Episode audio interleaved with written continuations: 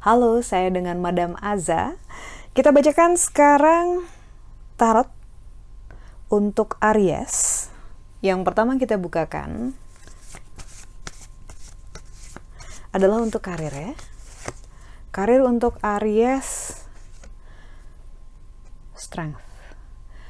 Biasanya saat kartu strength keluar, ini menunjukkan bahwa seseorang yang dibukakan kartu ini sedang merasa tidak yakin dengan diri sendiri atau sedang merasa capek. Ya, memang melelahkan dan kayaknya semua orang juga mengalami hal yang serupa gitu ya.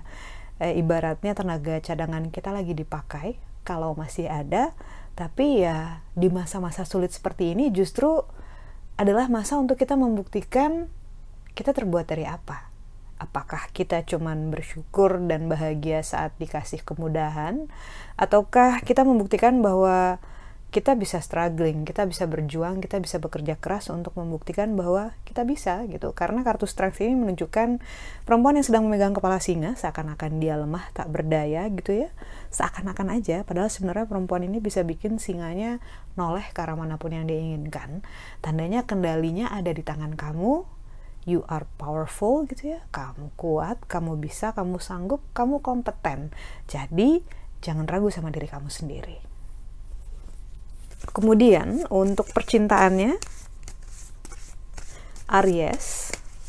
Percintaan Aries yang keluar adalah kartu chariot perlu effort lebih untuk mendapatkan hal-hal yang kamu inginkan. Situasinya memang belum ideal banget, tapi kalau misalnya kamu mau berusaha, bekerja keras, pasti bisa. Kartu chariot ini sebenarnya menunjukkan adanya optimisme untuk mengupayakan hal-hal yang terbaik bagimu dan pasanganmu ataupun calon pasanganmu. Yang penting kamu harus konsisten. Kalau misalnya masih maju mundur masuk maju mundur gitu ya, nggak jelas apa maunya, nanti ya semestanya juga bingung yang mau dikasih tuh apa. Karena ibaratnya sebentar mau, sebentar enggak gitu. So harus konsisten, dan kartu chariot ini juga ngomong tentang endurance ataupun daya tahan ya daya tahan dalam mengupayakan hal-hal yang kamu inginkan kartu nasihat kartu nasihat ini secara general untuk Aries kartu yang keluar adalah justice ataupun keadilan. Jadi dibilang bahwa perlu sudut pandang yang lebih luas lagi gitu sudut, uh, kemudian kemampuan melihat lebih jauh gitu ya. Lebih luas, lebih jauh, lebih bijaksana. Karena kalau kita cuma ngelihat jangka pendek aja, kalau kita cuma ngelihat dari sudut pandang kita saja tanpa dari sudut pandang uh, banyak hal, banyak orang, sering kali itu terlalu terbatas ya. Kesannya sempit, kesannya kayak terbatas banget wawasannya. Jadi dibilang bahwa uh, jangan terlalu judgmental terhadap situasi yang sedang dialami, tidak usah terlalu menghakimi terhadap situasi, terhadap diri sendiri, terhadap keadaan gitu ya.